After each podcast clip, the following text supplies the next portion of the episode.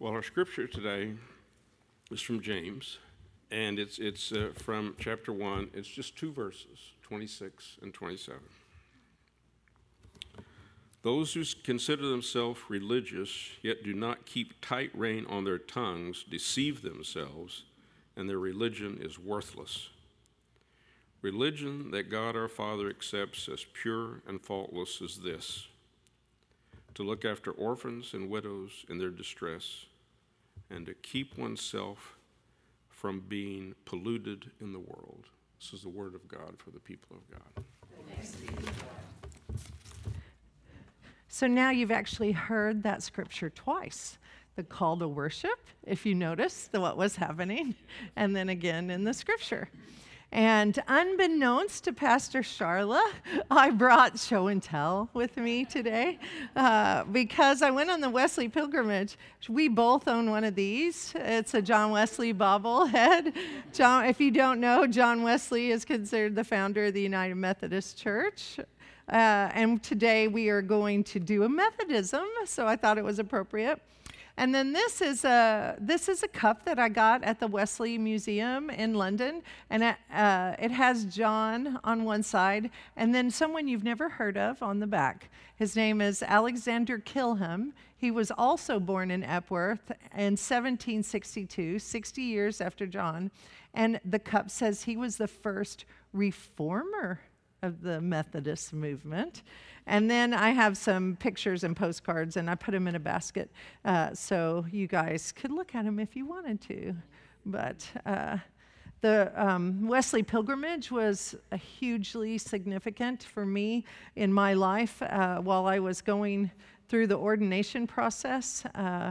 And I encourage anyone who has a desire to spend 10 days in England uh, traveling around the country with about 35 other people with a Wesleyan expert who uh, sort of makes, uh, makes John Wesley's history and the movement of Methodist Church come alive.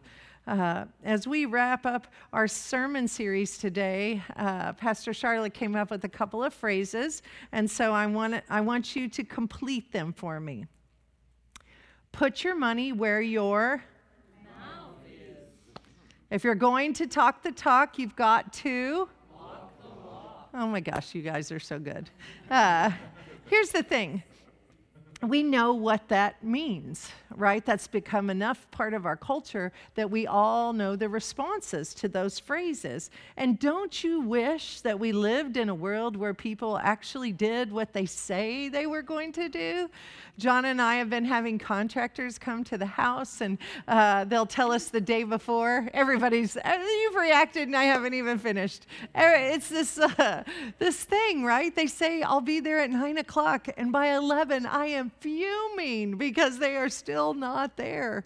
So, doing what you say matters. And the author of James, the scriptures that we read today, he really, um, he really emphasizes this concept that when we say we are one thing, we need to walk the talk, right? Um, so today uh, our, we're doing the Methodist movement. Last week we did the Reformation and we talked about Martin Luther. And Martin Luther despised the book of James. Uh, he called it an epistle of straw, right? In that time, those were very strong words. Uh, but our uh, reformer for today is John Wesley, and John Wesley loved the book of James. That's why we chose it for the scripture. In his journal, he wrote that James is a remedy against the general temptation of leaving off good works in order to increase faith. Uh, he's saying that we can't spend all our time sitting around reading the Bible and talking about being better Christians if we don't live some of that out in our life. Uh, he is crystal clear, the author of James is, that faith and works go hand in hand. He says very clearly, one without the other is worthless. So, John Wesley and Martin Luther would disagree on some things, but they would agree on many things. They were both uh, steeped in the traditions of the faith, and we have. Um, we have here the branches, and he, uh, neither one of them intended to start a new church. And then they both did. right? Uh, they changed the trajectory of the church with the lowercase c. So, we're going to look at our timeline here of the early Christianity. Remember the big schism between the Orthodox and the Catholics? And then we hit the Reformation, and they have uh, Restorationism, Anabaptism, Protestantism, Angli- Anglicanism. Um, and the Anglican Church, or the Church of England, is the one that um, is the one that Methodism comes from.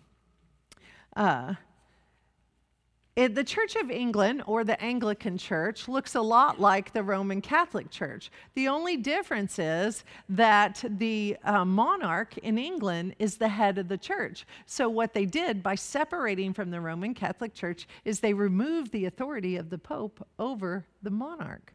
And so they kept the practices and the buildings and the priest and all of the structure, but they changed the name to the Church of England.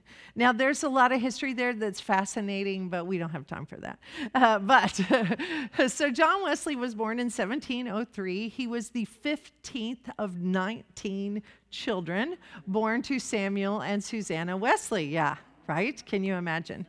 Uh, his father was an ordained priest in the Church of England, and John grew up a preacher's kid. Now, some of my favorite stories about John Wesley's life reveal what ha- helped shape his ministry. And so, one of those stories is that while his father, the priest, was in debtor's prison, okay, so when you have 19 children and you have one salary as a priest, sometimes you can't meet all your financial obligations.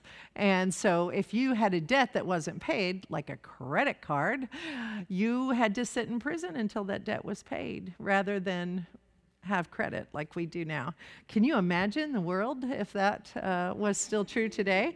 Uh, but so um, some people complained to. Uh, to John's father that Susanna, his mother, who also homeschooled all of the children, that Susanna was teaching a Bible study while her husband was gone in prison and they couldn't have regular services. So she invited everyone to the parsonage and would teach Bible classes. Well, there were those who wrote to uh, Samuel and said, That's a woman you know, teaching men, and that's a no-no. And so, uh, so Samuel wrote from prison to Susanna and told her to stop. I love this. Her response is, when God tells me to stop, I will stop. Okay? So, the reason I love this story is it reveals so much about their life. One, that they were very close to poverty, they understood what it was to be poor and the consequences of that. Two, that, that John saw in his mother that, that you listen for God's authority even when there is criticism and possible retribution, right? From her from Susanna's husband and the community. The fact that the Bible studies were growing and people were coming, she thought was evidence of the Holy Spirit, and she said, I've got to listen to God in the face of this adversity. And and and so John Wesley, he uh, he let women preach and encouraged women to preach, and um, he knew that lay leadership was significant for the movement. Uh, uh, the Reformation of sorts of the Anglican Church. So, another story that's very famous about John is that there the Epworth parsonage caught on fire. And so he was trapped in the house, and they were counting all the children. Uh, and they realized that John was still in the house, and he comes to the like attic window, and the neighbors gather up and, and they, they save him. And so then he was told that he was saved for a divine purpose and that God must intend something great from him. And so, can you imagine as an elementary age child to be told that, that your life was spared because God has a divine purpose for you? And so, that had to have influenced who he was and the choices he made.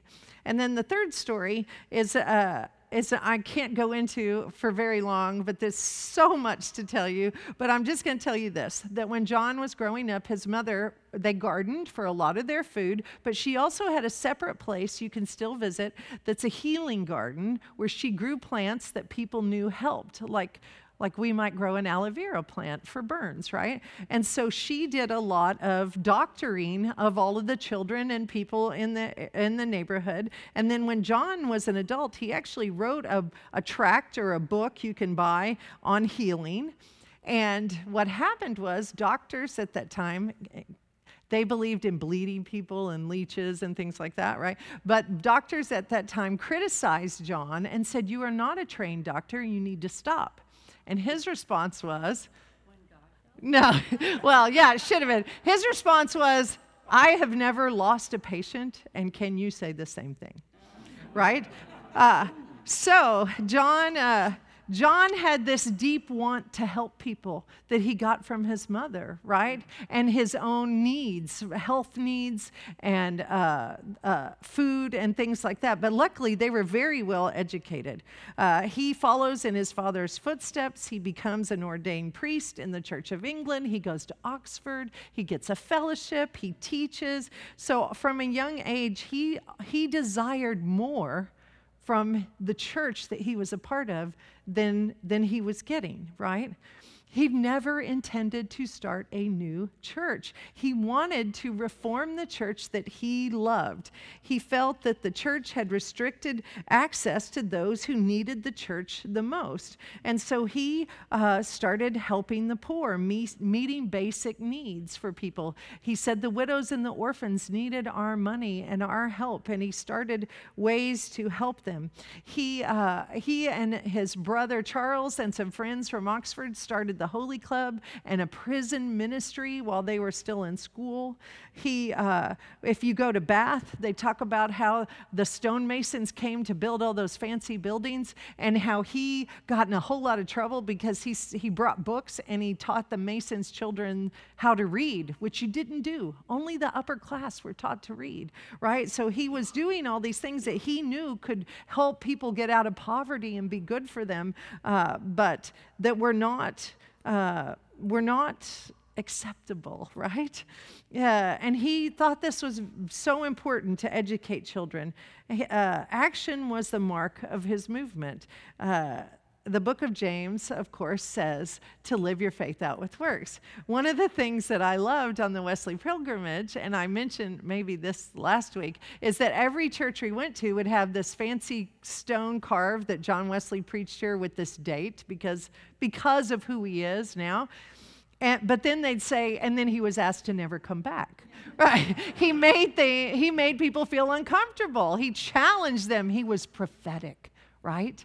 On who they should be as Christians. And so he said he knew that preaching changed lives. It was uh, his major emphasis that became part of the Methodist movement was one, that preaching changes lives. And he preached as often as he could within the church and in open fields. And there's actually a picture of his father's grave because he was told to never preach at Epworth again. And he said, But I own this piece of property. And he stood on his father's grave and he preached from the top of the grave. Um, he preached in open fields. He preached outside where the miners came out of the mines. Uh, any place people would hear him. It's reported that he rode over 250,000 miles on horseback to preach in different places. If you visit his home, he was so much more comfortable on a horse than he was in a chair. He had a chair built that resembles sitting on a horse, and it has a little place for uh, the Bible or a book uh, to be. And so he, you straddle it, and then it has this little thing because he was more comfortable that way. Uh, so, and the second thing that was significant to the movement is once he preached and people were saved, he knew that it was important they be in small groups, faith groups, and they had accountability and they, um, they encouraged each other to be faithful. And he knew that um, in order to live a life for Christ, that we need to grow deeper in our faith. Most of you have heard the general rules of the group three simple rules do no harm which is do no harm, right? Don't do anything you know is wrong. The second rule was do all the good that you can to everyone that you can. And the third one was stay in love with God. Do the spiritual disciplines, read your Bible, pray, fast. Uh, what am I leaving out? Prayer, uh, attending worship, he said you should take communion as often as you can. He didn't offer it. He said go to church for that, right? Um, and then the third thing that's so significant about the movement was the singing. Charles Wesley, his brother, um, was part of this movement, and he was a hymn writer. And uh, and the Wesley's uh, singing. Uh, we still sing many of the songs that Charles wrote today. The ones probably most familiar would be "Oh, for a thousand tongues to sing." Hark the herald ain't. Now, if I was really good, I would sing for you, but I'm not good. Uh, Christ the Lord has risen today. We sing every Easter Sunday. A charge to keep I have. Right? These are these are part of the history of who we are in this movement that happened in the 1700s. And so, one of the things that is so beautiful about the Methodist movement that John Wesley was so good, at saying, we are not either or, we are both and. Uh, he said, We are uh, both in love with God, with our intellect, but we are also passionate about the Holy Spirit. We are called to repent or be converted, and we are called to live a life of holiness. Uh, we grow deeper with God on the inside, and that growth should be evident on the outside. He says God is gracious and offers us forgiveness and love, but expects us to react to that by offering those gifts to others, right?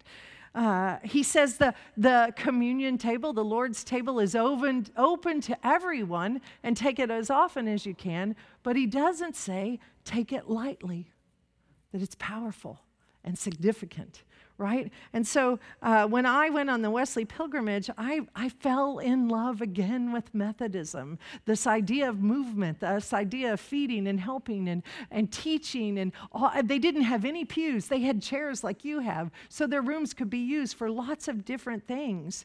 Um, and so our future, the thing that we inherited from this early movement of Methodism, are uh, these things. The first one is the proximity to the least of these. That's where the movement was found at the prison, at the stonemasons' uh, huts and, and tents where the kids were.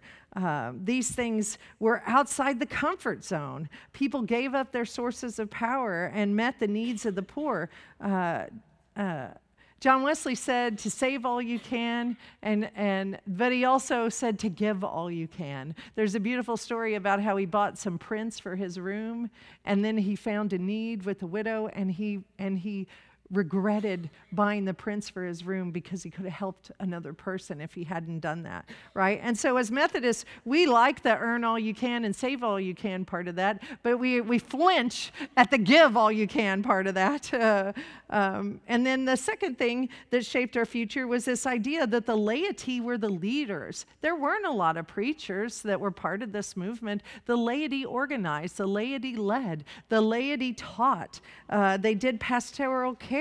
John Wesley's gift was his ability to organize systems that functioned and thrived and multiplied and worked. The only thing the laity could not do were baptism and Holy Communion, the two sacraments. And so the preachers would ride around on horseback and do those two things for each of these communities as they formed. And then the last um, thing we have listed as the thing that shapes our future is this insistence that not only do we have a personal transformation on the inside, we live a holy life on the outside my grandmother when she went on hospice care they sent the whoever preacher had a contract with the hospice uh, people and he came to see her and he wanted to know if she was saved which she found highly offensive. And uh, she said to him young man i wake up every day and decide to behave as if i'm saved or not. Uh, very john wesley right? That she did wasn't just saved once. She wakes up every day and lives a life that says to the world i am a christian Christian and I am saved, and that means something. Uh, over the last few weeks, we have looked backward in order to look forward. We celebrated the things that we inherited from the ancient church. I want to remind you the reverence for the table was one of those. The seasons of the Christian calendar, are, uh, the honoring of the seasons and remembering, and the connection to the holy mystery and this uh, sacredness that we can't wrap our words around or our minds around. And then when we talked about the Reformation, we have these beautiful things that aren't we so thankful for? We were given access to Scripture where we can read it ourselves. We were given the freedom of justification by faith and um, the priesthood of all believers. These things we see manifested in the beliefs of John Wesley. And then John Wesley takes these beliefs and creates this movement that says we are here to transform the world, to live out our faithfulness. And so uh, uh, Charla and Kurt found this beautiful picture of the council oak tree. Uh, when we reorganized the Methodist Church of Oklahoma from 12 districts uh, to eight, we were trying to come up with a name. And the name for our area is this council oak that has been here for so long and was planted uh, as a representation of the tribes in our area. And, and it's so beautiful have you all ever seen like a huge tree that has fallen over? and, and the roots are sticking out of the ground. Often that is because the roots have a disease, and then the weight of the tree knocks them over, and so they literally fall out of the ground.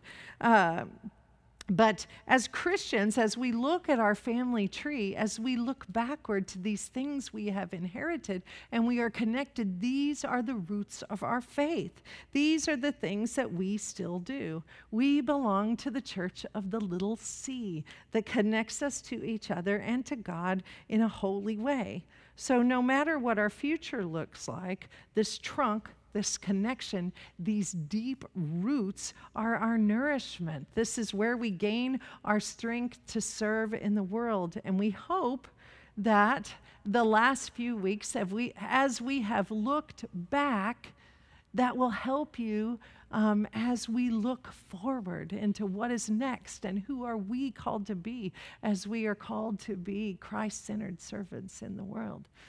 Whew. I got it all in. Amen.